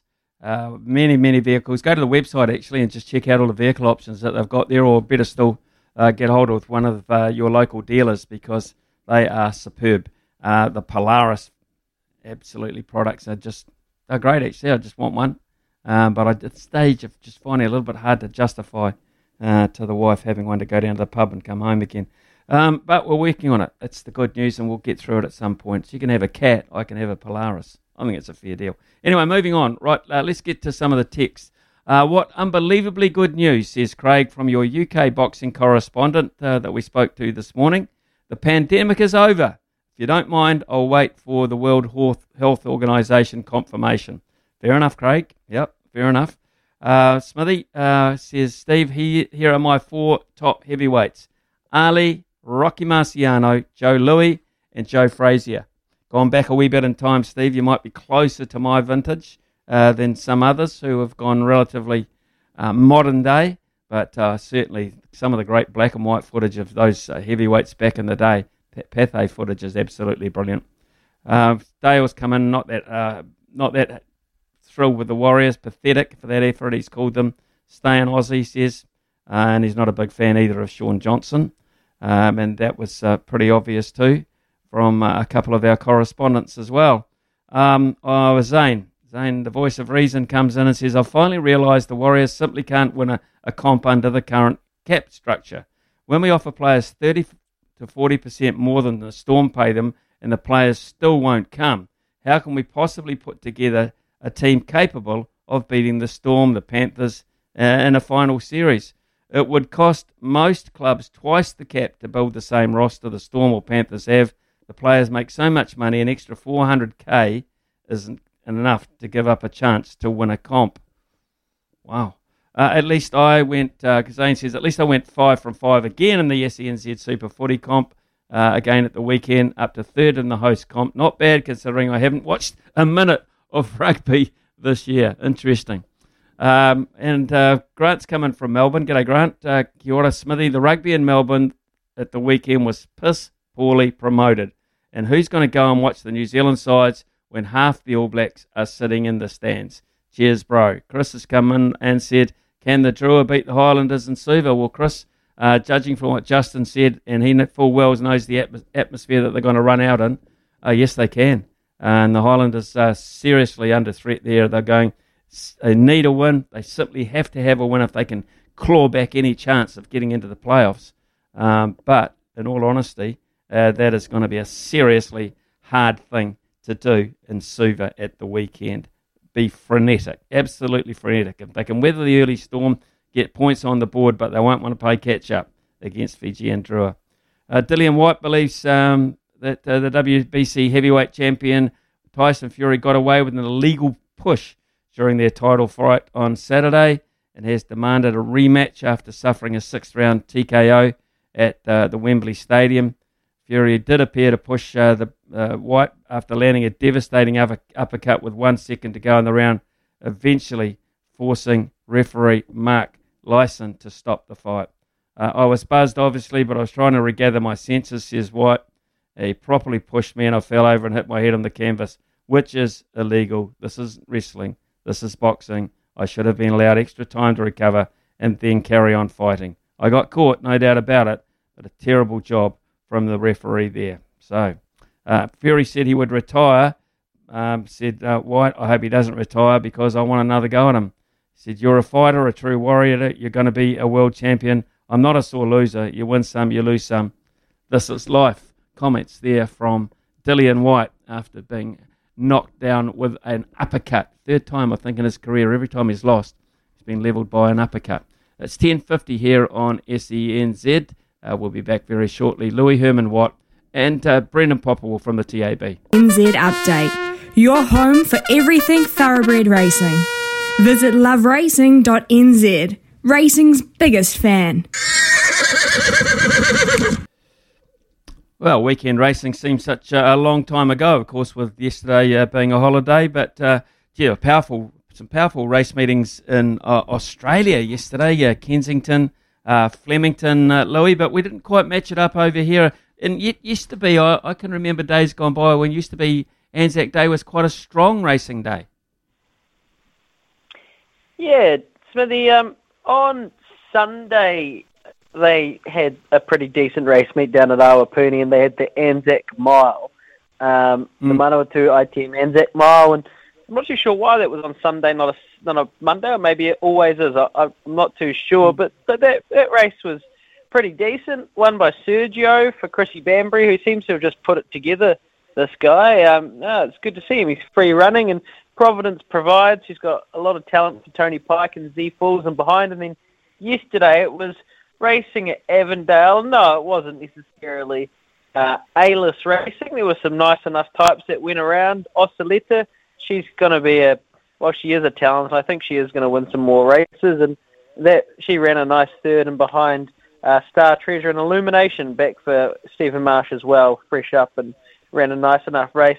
The other one that caught my eye on the card, Magawa for Opie Bosson and Bruce Wallace and Grant Cooksley, this big Burgundy, just loved the wet, and he just did it so easily. I think he's going to go on to win some races, Smithy, but it's kind of winter. It starts to tail off a little bit. Then we start thinking about the Queensland Carnival. We've got a few different horses going up there. We have, actually, and trainers going with them as well now that they can travel. And that includes Tony Pike. We mentioned him firming up his team, but Stephen Marsh is making some decisions around who's going for him as well, and looks like he'll have some worthy candidates. Yeah, I think Marshy will go, although I did read that Horde the Bourbon is not going to head up. Now, the Trelawney Stakes Championship Stakes on Saturday kind of showed that Pinarello for Robert Wellwood and Roger James is going to be really, really right in the Queensland Derby market, but Marshy's just not quite where he would have hoped going into that, I don't think. And the other one was Titled, and I know John O'Bennett's going to probably bring him back in the spring, and Titled starting to figure it out. So plenty of movement to follow at the moment, Smithy. We'll watch it all unfold for the rest of the week. Thanks very much, Louis. Have a great Tuesday afternoon. BP, Brendan Properwell from the TAB. Busy weekend, of course, being a long weekend for the TAB and for you, Pops, as well. But what do we got on Monday? Some NBA, I think, playoffs still carrying on. Absolutely, Smithy. Yeah, very good morning to you. Yeah. And not too far away from the Brooklyn Nets up against the Boston Celtics, of course. It's 3-3 zip to the Nets so far in the series, up to game number 4 in Brooklyn. We've seen $1,400 on the total points to be under 221 points at $1.87. We'll go to game 5 in Philly for the Raptors and the 76ers. Strong support here for the 76ers at $1.28. They currently lead that series 3-1. And the Mavericks up against the Jazz a little bit later on this afternoon. Game 5 in Dallas. It's currently 2-all in the series. We've seen a lot of money here for the Mavericks. 4,600 or minus 3.5 points at $1.90, and money for them head-to-head, 1,700 at $1.64. Well, look forward to that. I like the Mavericks, I really do, so especially at home. Thanks very much to Brendan Popwell for his input there from the TAB. We've got Tony Kemp after the break. You know Tony Kemp, that bloke on The Breakfast Show, does such a great job. Well, he's going to have some serious questions asked of him of the Warriors. I'm not holding back. Here's Arawa with the news. From behind the stumps to behind the mic, nothing gets past Smithy. This is Mornings with Ian Smith on SENZ. It is 11.03 here on SENZ. Normally at this stage we might play some clips of highlights from the Warriors. Well, we could have for the first 40 minutes, maybe the first 47 minutes of yesterday's game, where they were more than competitive, and then the proverbial hit the fan. And we can't really get anyone better to talk about it than Tony Kemp, of course, who watched on, I'm sure, with, I don't know if discussed too hard a word, but Kempy, good morning to you. I noticed you touched on it several times throughout your guys' show this morning. But 60 points, mate, as time goes on, the margin doesn't get any less, does it? No, it doesn't get any easier to swallow, Smithy, and you're right, we did speak about it a little bit this morning, but having a chance to talk about and reflect on what was really a disappointing 45 minutes of football, because for the first 35 minutes of the game, the Warriors really put in an effort that on Anzac Day, they should have been proud of, but unfortunately the game doesn't finish after 35 minutes, Smithy. It goes for the full 80, and that's what Melbourne do if you're not in it with them. They make you pay, and they made the Warriors pay dearly for that effort last night. So where did it absolutely fall down? I mean, was there one point when you thought... I read a report where Craig Bellamy said the head clash, the knocking out of Martini Zalesniak was not a good thing, and that may have affected the team to that, but not to that extent, surely. No, not at all. I think the best thing for some teams sometimes is to get to the halftime break so they can regroup. But I don't know what happened with the Warriors, because they came out after halftime, and within 7 minutes they'd let a try, and it just snowballed from there. The stats don't lie, Smithy. They only completed 19 sets for the whole game.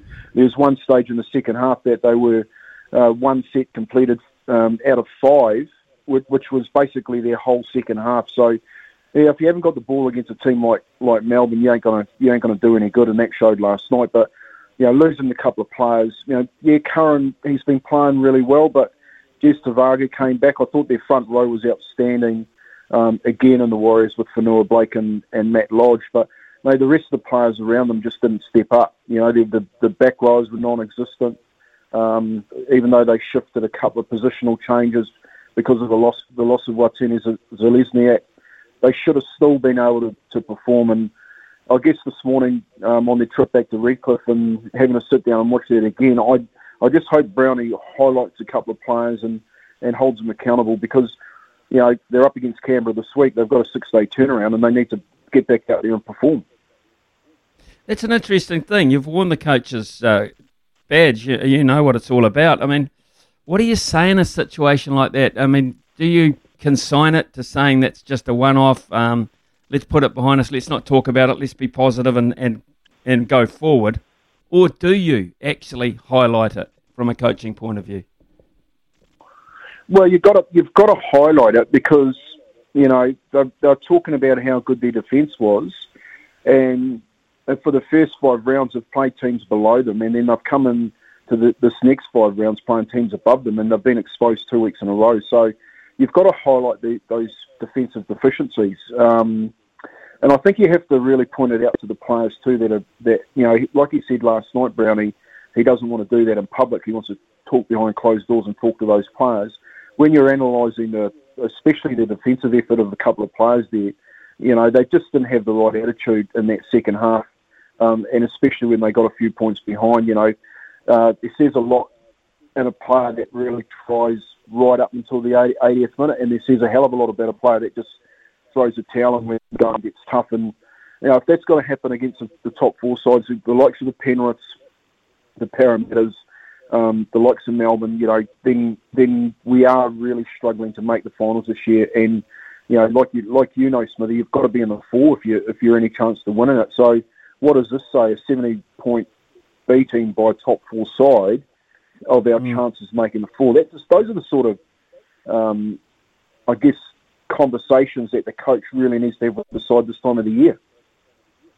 See, you know, for me anyway, just looking from the outside, and when you bring back a player like a Shaun Johnson, who's had pretty proud history with the club, goes away, decides that they'll come back, and you know, you look to players, to me anyway, you look to players like that with a history in the game to stop this kind of thing happening, to address the problems that are out there when you gather under the post, when the opposition have scored, and you have that chat under the post.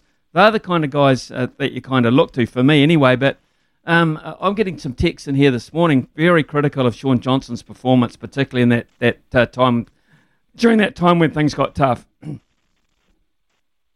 Yeah, and you know, it's hard not to be critical of him, because he's a marquee player. You'd expect a player like Shaun, who's played in what's this is his 13th Anzac type game, you know, like so. You want, you know, when you look at Fanua Blake as the captain, you know, and Matt Lodge becoming frustrated in that last 10 minutes. And you go to your senior players in your side, and yes, they've got a number of younger players around them, but Shaun Johnson, you expect to step up and lead the side. Now, just because you don't have the captain or the C beside your name, when you wear a number 7 or number 6 jersey, you're the skipper of the ship. You're steering them around the park and you're telling them what to do. Now, what it says for me about Shaun not stepping up to the plate and pulling it back together is that he's in 2 minds himself, you know, Smithy, and it was, you know, I don't want to be critical of Shaun, because what I honestly think about Shaun at the moment is that he's running around on 33-year-old legs, and by the looks of what happened last night, he isn't the player that's going to get him to the finals or win a final, and he's not the 7 that we saw as a 20-year-old, you know, so he doesn't like the collision. There are 2 key parts last night when he threw the intercept and that try of Jesse Bromich's right at the end, that said to me that, man, when the going gets tough, I don't think Shaun's going to want to be mixing it with these guys. And that's the real crux of the problem, you know, because those big games, those top 4 games, and you look at how West Tigers have battled it out. At least they've got beaten, but they've won these last 2, but they've stuck in it for 80 minutes. That's the type of attitude that you need from those blokes such as Shaun Johnson. I think you got it from Fenua Blake and Matt Lodge. Right, let's look at perhaps Reece Walsh as well. I know he's only young. He's got that superstar factor about him, but I've got a question here sent in to me saying, are we better off saying goodbye to Reece Walsh? Well, you know, the problem they have, Smithy, in the competition is that it's not flush with spine players, especially in the number one jersey or the number seven. You know, you have to convert them from the wing, or you know, have a bit of a pot luck in a spine player at hooker or seven or six. So I wouldn't be saying goodbye to Reece Walsh. It's going to be hard enough to get him back across the Tasman anyway when they come back here full time. What really, you know, like between the show this morning and talking to you, when I was thinking about Reece Walsh, which is really concerning, is that last week he kicked that ball dead, which put them in a spiral, downward spiral. They kicked the ball dead, they went four penalties on the trot against them, and before we knew it, Sydney City was back in the game and took the game from them. The same thing happened last night. Now, I would say that, you know, once, you let the kid off, but they would have had the conversation with him. They would have said to him, look, you got a bit of a powerful boot on. You just, you know, pull the ball up a bit shorter or tee it up a bit higher, but don't go and kick that ball dead on the full. Because again, when he kicked the ball dead on the full, they scored, and then they scored back-to-back tries on that and really put the team under pressure. And I think Brownie alluded to it a little bit last week when he was talking that Reece Walsh really needs to stay in the game. Now, it's really hard, Smithy, as you know, when you're a kid of 18 and everyone's throwing accolades at you. You know, we saw how well he played last year, and he rode that wave right till the end. It's going to be really interesting to see how he handles the other side of the coin, where players are saying, mate, you're actually not that good. You need to pull your head in. And for me, that's when you're going to really see what this kid's got. So, you know, getting rid of him. Oh, look, don't throw your toys out of the bath yet. You know, you got Canberra this week, who are just as desperate as the Warriors. It's going to be interesting to see which one of those two teams, and Canberra's below us, step up to play this weekend. Yeah, Canberra's going to be an interesting proposition, and I wouldn't say Ricky Stewart's enjoying life too much at the moment either, but I would imagine it would have been interesting to see what his reaction would have been to a 60-point hiding. I would imagine one of two things. He either didn't go to the dressing room, or you could have heard him from here. Yeah, and he's, you know, any other team you want to come up against this week, Ricky he'll be playing that game over and over to his Raiders side, and he'll be saying to them, do you want to get beaten by a side that's just been beaten by 70 from Melbourne?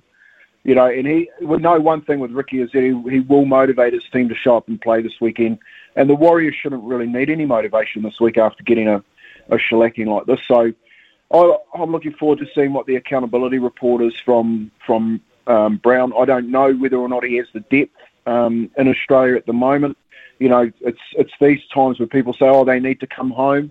Now, yeah, we all know that that's again just another excuse that's band-aiding the issues. That, like, what we really need to know is how can a side that has competed so well in some of the rounds just capitulate like they did last night and only compete for 35 minutes. You know, there's got to be something else going on in the background, because you just don't give in like they did last night, and that's the concerning factor of this Warriors side. We're round eight, and you had players just throwing the towel in. There's still 14 odd rounds to go, and I'm just a little bit worried that there's maybe something else going on in the background. Yeah, well, that worries me too, and I think the indication we'll get this weekend on the field will be very interesting as to how they rebound against the Canberra Raiders. Now, if they want to take a leaf out of the book of anyone, 2 weeks ago we were all over the West Tigers and their head coach, and we were saying it's going to be a shocking season for them. And then talk about fight, they've won back-to-back games with drop kicks right at the very end. Now, that's showing a bit of spine. Yeah, and look, you've got to take it down the young boy Hastings, you know, like... I don't know if you know this, Smithy, but his father was a fantastic halfback, played for the Sydney City Roosters, and he's been out previous those games, been coming back in the last 2 weeks. He kicked the winning field goal and had such a wonderful game to get them home just the other night by 1 point again. Like, that's when you're talking the difference between a player such as Shaun and Hastings. Like Hastings rolled his sleeves up and just continued to keep his team in the game, while just defending well, keeping his middle operating, and operating off the back of a really, really good kicking game that he had.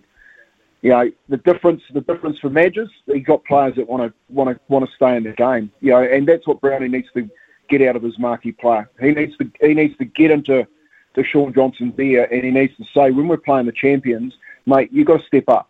These type of games, especially like the one you played last night against Melbourne, go back and have a look at it yourself and all of the clips of how poor his defence was. He never kicked the ball last night. It was Reece Walsh. He was a passenger for big periods of that game, but when the going got tough, he stepped out of it. And, the difference between the Tigers and the Warriors, their halves are going all right. Our halves are going pretty average. Wasn't a high-scoring game, but the Dragons getting over the Roosters was a really good result for them. Well, that's what Anzac games are about, Smithy. Like SCG, the Red V versus the boys from Bondi, and you've got going right down the wire. I don't know how St George kept Sydney City out of that game at the back end of it. Joseph Manu Tedesco tried everything to get across the line. A couple of poor reads from Tupou. I think we might see him sitting on the sidelines for 4 or 5 weeks with that head high on the St George winger. But again, St George, like where they come from, they started the season pretty poorly. They got Tarek Sims back in, New South Wales back rows, heading off to Melbourne, another great Melbourne bye for next year. But you make that change. I think the Warriors can learn a little bit about this. So Jack Bird moves from the edge into that 5'8" position and becomes a link. I think what one of the things we spoke about this morning, and Melbourne and South Sydney did this really well, is move Shaun out of the 7 jersey. Move him out of the first receiver and keep him in that second receiver. Like, if Harris DeVita isn't able to play that first receiver, then put Shaun in there. You know what I mean? Or put a halfback in there that can link with Chanel Harris DeVita. So, great football on Anzac. And that game with the Warriors and the Anzac being played in Melbourne, man, it's the toughest game in the world to go up against Melbourne, especially down in Melbourne on Anzac Weekend, given the AFL and the way that they celebrate it. And everyone in New Zealand that knows the Melbourne Storm are always up for the Anzac game. And in the last 3 years, we've found that out. Well, Kempe, great to get your thoughts. I just hope they can turn it around. I mean, I think it's a real watershed game this weekend. I really do. I mean, because it'll tell me and a lot of people looking on what they're all about, and it might also give us an indication whether Nathan Brown, which is the worst thing a coach ever wants to do, cops a respect backlash on the fact that he said they weren't trying. I mean, that's quite a big thing. A big thing for a coach to say, isn't it? Publicly, you can say it within the house, but when you go public and say that they gave up, some players don't react too well to that, so it'll be interesting to see. Yes, and that's why I make the comment that I think that there's something else going on in the background. You don't say that. You basically, the rule of thumb is you do not say that publicly about the players that are going out there putting the effort in for you. So I'm really interested to see what unfolds over the next few weeks too. I think that maybe there's a little bit of some unsettled players in the background, and given the effort that some of them put in last night, we're just going to have to watch and wait and see. We'll wait and see, all right. Hey, mate, as always, thanks very much for your time and your honest thoughts. Enjoy speaking the game with you. Thank you. Thanks, Kempe. Have a good Tuesday. We'll hear from you tomorrow morning. Yeah, cheers. Tony Kemp there, folks.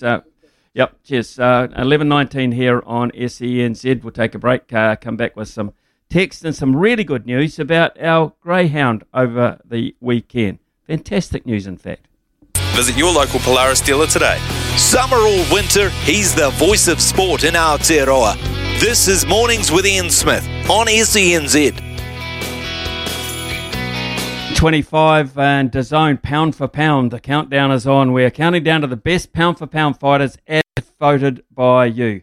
Head to SENZ Instagram to vote, all thanks to DAZN. And it's a history-making weekend too for DAZN. On Sunday, May the 1st, it's Taylor versus Serrano. They battle it out for the undisputed lightweight championship. It's the biggest fight ever in women's boxing between a number one and a number two. So don't miss out. Download DAZN from the App Store or watch DAZN.com. DAZN. Big fights, great price on any device. Speaking of great news, our Greyhound won on last Thursday, and it paid $8. Get that, paid $8. So our $800 we got for that. $800. That was Homebush Luther winning $800, and our total now raised for Women's Refuge is $1,010. And we had a little bit on also, of course, for our trotting one, our harness racing one. So we're going to get a nice little pot to send across to the good ladies at Women's Refuge, I'm sure, by the time it all ends up. We have had some texts in as well. Brown needs to go. Get Flanagan or Paul Smith in. Proven winners with great track records. It's from Finn. Simon says, whether the coach says it or not, people have eyes and they can see it for themselves. So I don't think Brown's saying what we already know matters that much. Okay, interesting. That as well.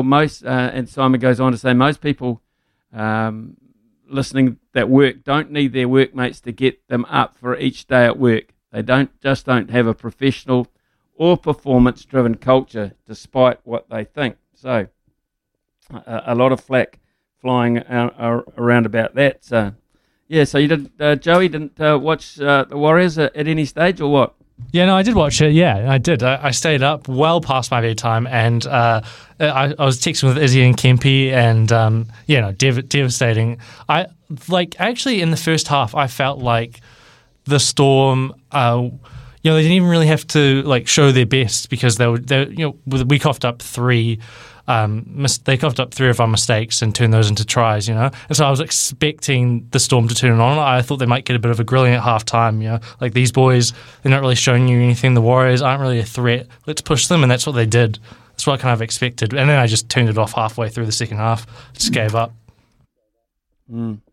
We'll be interested to see what comes out of it, and what side that Nathan Brown comes up with this weekend for this match against the Canberra Raiders, because he's got a couple of injuries to overcome as well, players that certainly will not be available to him. Interesting in tennis, this young tennis sensation from Spain, Carlos Alcaraz, he will enter the top 10 this week, becoming the youngest male tennis player to achieve that feat since Rafa Nadal did it 17 years ago. He's just 18 years of age. He captured his fourth title in the Barcelona Open with a straight sets win over Pablo Carreño Busta, projected to rise as high as number 9 when the latest ATP rankings are released. So it's tough to play a final this afternoon after this match, after this week, but it's a final. You have to give 100%, said the young man. It's no time to be tired. You have to fight like it's the first day. It's quite interesting, isn't it? Talking about motivating people and getting people involved. We shall be doing our Mount Rushmore. We've had some interesting ones coming in about just who you think are the best 4 heavyweights of all time. So Joey and myself, Joey Bell and myself, will be doing that around about 11:40 this morning. In the meantime, you can get on the lines now at 0800 150 811. Now, I understand, I wasn't able to listen yesterday, I understand Staffy's gone pretty well, and the pool's up to what, $150, Joey? So we're playing for $150, thumbs up from Brian, and the sleep drops as well. So that's worth winning to start the week off, isn't it? So 0800 150 811 is the phone number. Stump Smithy next after the news with Araha. Ian Smith's had a good match here. Stumped by Smithy. Ian Smith really is top class at his job. Yes, and it is that time, and I'm back. I'm back to redeem myself from last Friday, I think it was. But yes, $150 on the line today. It's Stump by Smithy time. Gentlemen, get your whites on. It's time for a spot of cricket. Up for grabs today is the $150 worth of bonus bets, plus the Sleep Drops Daytime Revive. Try New Zealand Sleep Drops for all ages, lifestyle stages and sleeping challenges. Always read the label and take as directed. Check out sleepdrops.co.nz. Joining us at the crease today, We have on line one, Scott. Scott, you there, mate? Can you hear me, Scott? Come in. Morning, Brian. How you going? Yeah, I'm good, thanks, mate. How you feeling? Yeah, no, pretty confident. Pretty confident. What about you, Smithy? How are you feeling? Well, I've had a long weekend off. I won't say I've been reading Wisden or too many sporting almanacs over the weekend, Brian, but I'm feeling pretty confident to take Scotty on this morning. What are the subjects you got for us today, mate? Okay, so the three categories we have from you to choose for today are Kiwis at the Commonwealths, golf, or soccer football. What would you like to go with, mate? Can I go with the soccer football, please? Oh, yes, indeed you can. Okay, first question. Chris Wood recently became... Excuse me, let me just roll that down a little bit.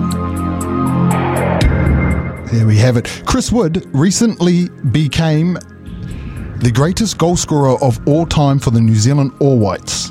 Who held the record before him? Was it Vaughan Coveney? That's not couple of chips, no. Right in the slot. And yes, it was. Great, mate. How did you know that one?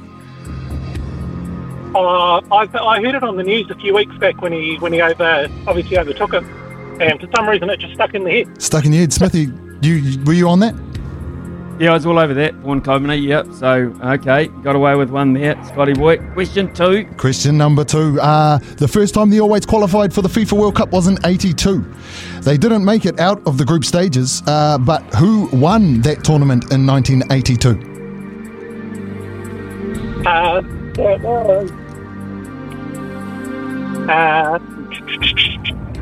It was. Man, internet, slow down your way, is it? Was it the Germany? Could you say that again, please? Was it Germany? Was it Germany?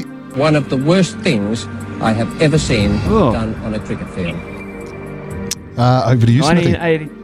1982. It's not Germany. It's either Italy or France or Brazil, really, isn't it? I'll go with Italy, just for the hell of it. Italy. Is that your final answer? Italy, Paolo Rossi. That's not couple of chips, maybe. Down the wicket. Right, and he's got him. Back to the pavilion for you. Sorry, mate. Who we got next up, Joey? Gareth? Gareth from... Where are you from, Gareth? Christchurch. Gareth from Christchurch. All right, mate.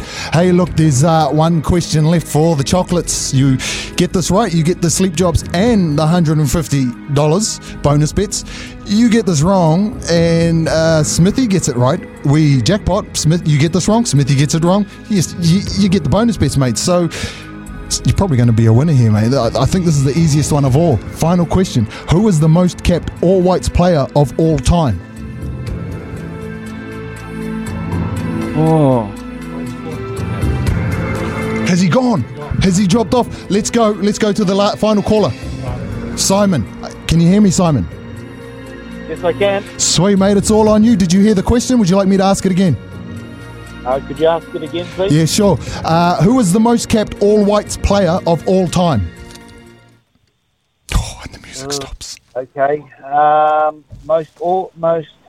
Cinema car.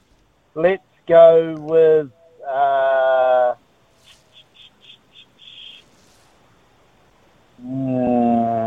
Shane Smelts. One of the worst things I have ever seen. Great guess, mate. On a cricket field. Over to you, Smithy. Yeah, Shane Smelts is a good guess, actually. A very good guess.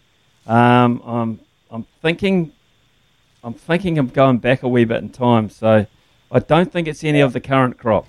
I really don't. So I think I'm going back. Am I going back as far as like a Shane Roofer, Winton Roofer type player, way back in the 80s, or somewhere in between? Someone like I'd like to think it's a very high profile. Maybe someone like I'll have a crack at Ryan Nelson. Ryan Nelson. One of the worst things I have ever seen. Another amazing guess. You're probably going to kick yourself when you hear this one. It's Ivan Vicelich. Ivan Vicelich. Yeah, 88 caps, a career spanning from 95 to 2003. Unfortunately, you don't get the sleep drops, but because Smithy got that one wrong, you get $150 in TAB bonus bets. Awesome, that's great. I've been finally trying to win one of those, so that'd be nice. Good on you, Simon. Stay on the line, and we'll get the details off you, mate. So congratulations on that. Yeah, Ivan Vicelich. Fantastic defender, wasn't he? Played all that time. Interesting indeed. We're going to take a short break. When we come back, Mount Rushmore time being Tuesday, Joey Bell and myself, our four greatest heavyweight fighters. And Joey is a relatively young man, so don't expect too much history here, folks. Just saying. It's 11:37. Summer or winter, he's the voice of sport in Aotearoa. This is Mornings with Ian Smith on SENZ.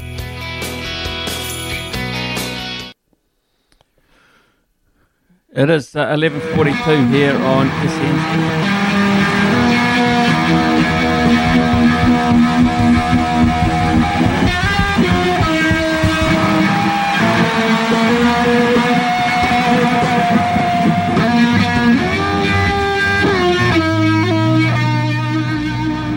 Yep, and time for just a little bit of Jimi Hendrix and his instrumental version of the Star Spangled Banner, which means it's time for our Mount Rushmore for the week, being this time on a Tuesday.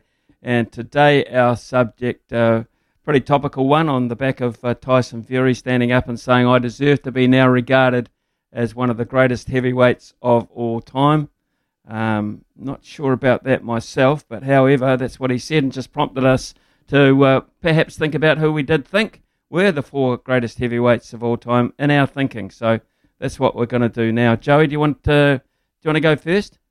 Oh, that's really kind of you, Smithy. Yeah, sure. I'll kick us off.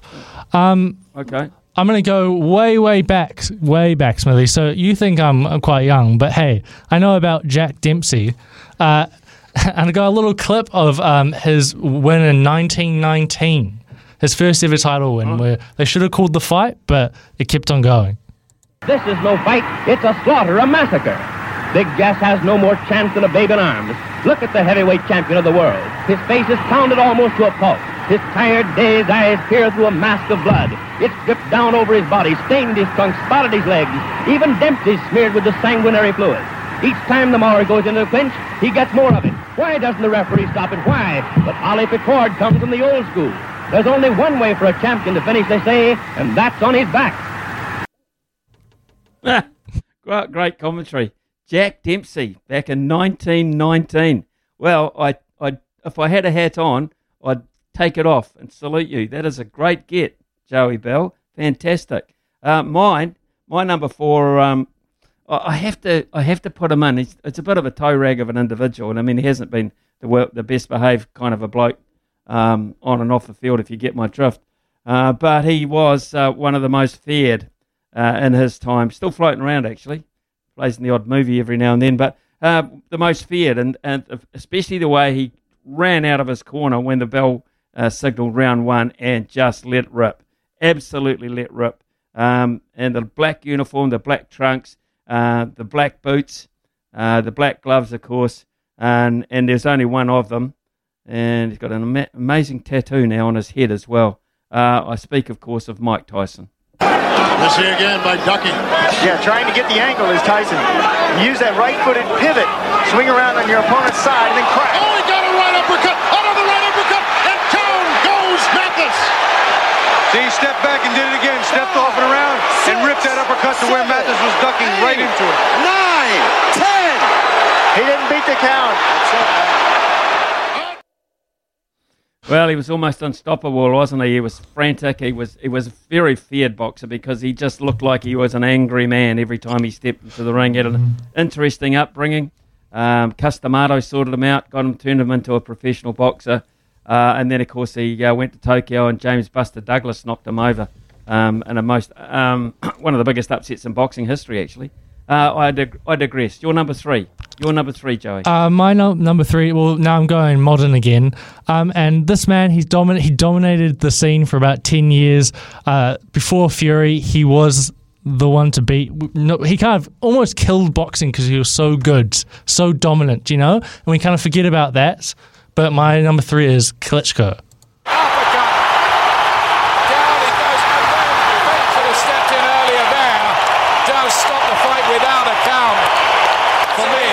Vladimir Klitschko, totally dominant, wins again. Let's hope the very, very brave Samuel Peter is okay. And now fighting Ukraine, obviously, a real warrior, a real fighter, the great Klitschko. Yeah, Vladimir Klitschko obviously couldn't fight his brother because the mother wouldn't let them. And that was the one that all the promoters wanted to put together. But Mum said, no, my boys will not be fighting each other for you guys to make a lot of money. So it never eventuated. Number three for me is a fantastic fighter, a real technician, I believe anyway. Pretty clean image until he lost half an ear and the world really got to know him a little bit closer. And a really good fighter. Goes back with a bit of history in New Zealand boxing, actually, with Kevin Barry, doesn't he? Evander Holyfield. Again, the hard punches have got Seamus Rocky. But he's fighting back. Down goes McDonough through the ropes. I don't think he can get up. He almost landed in Dr. Doggett's lap. That's it. It's all over. Joe Cortez waves it off. Evander Holyfield has knocked out Seamus McDonough. Brilliant. Absolutely brilliant. Evander Holyfield. Yes, I think he was... my memory serves me right, Brian. You can give me the thumbs up on this. I think he was he suspended or disqualified in a boxing match, which elevated Kevin Barry to a medal at the Olympics. I think that was the case there. I'm just ticking that over in my mind. Anyway, number two, Joey. My number two. I'm going back in time again. I'm going to like the 30s, where this fight that I'm about to play, it wasn't just for the title. It was for mankind. It was for, it's the biggest fight of the century, and this man, he was the hero, is Joe Lewis. I am Lewis, right and left to the head, a left to the jaw, a right to the head, and Donovan is watching carefully. Lewis measures him, right to the body, a left up to the jaw, and Schmeling is down. The count is 5, 5, 6, 7, 8. The men are in the ring. The fight is over on a technical knockout. Max Schmeling is beaten in one round. How good. Joey, why was that fight a fight for mankind?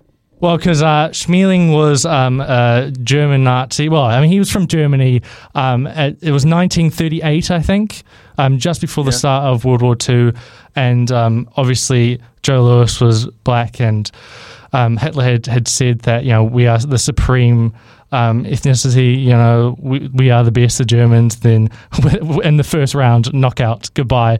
And I think actually Schmeling, he didn't go back to Nazi Germany. He decided to stay in America, and he was hated by the Nazis for that. But yeah, just probably the biggest fight of the century. Brilliant. Great knowledge. I'm going to go for a guy for my number two who beat him, actually, beat Joe Louis. He beat Archie Moore, Izzard Charles. He beat everyone, this bloke. Staggering record, 49-0, 43 by knockout. Up until now, and Tyson Fury is a big question mark here, the only heavyweight world champion to have finished his career undefeated, the great Rocky Marciano. Rocky Marciano has to knock out Jersey Joe Walcott to win this fight, and his corner has told him so. And Marciano is going after the cagey, the veteran Jersey Joe. Walcott backing up just a little bit against the ropes. Oh, terrific right hand! He's down! 6, 7, 8, 9, 10, and out! Champion of the world, Rocky Marciano. Brilliant, Rocky Marciano. Your number one, Joey. My number one, look, everyone's going to hate me, but, you know, he's the best of my generation. He's someone that I love to watch. It's Tyson Fury. Wilder's got it. Oh, by Fury, and down goes Deontay Wilder. Big shot by Tyson Fury. taking supernatural strength. Fury going up again. And that's it. It's over. Russell Moore waves it off. He's not counting. The Gypsy King is the heavyweight champion of the world. Okay, I'll give you that, but it's not the greatest of all time. That's you've let yourself down there badly, though, mate. And honestly, he can sing like a canary when he's finished. I mean, he does that. He grabs the microphone and sings like a canary. But he didn't float like a butterfly, and he didn't sting like a bee, not during the great era which made Muhammad Ali the greatest of all time. 30 seconds left in round 8.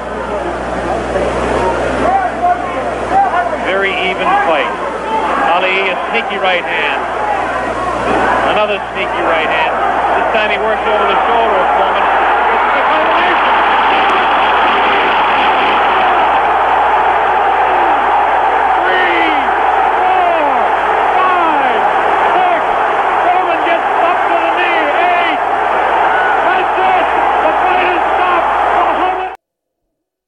Just like that, eh? The greatest. I am the greatest. He sure was. Muhammad Ali. So thanks very much for that, Joey. Some great insights, some great history. That was Mount Rushmore for this Tuesday. Very shortly, it'll be Staffy's turn to take over here at SENZ. We'll catch up with him just before he does.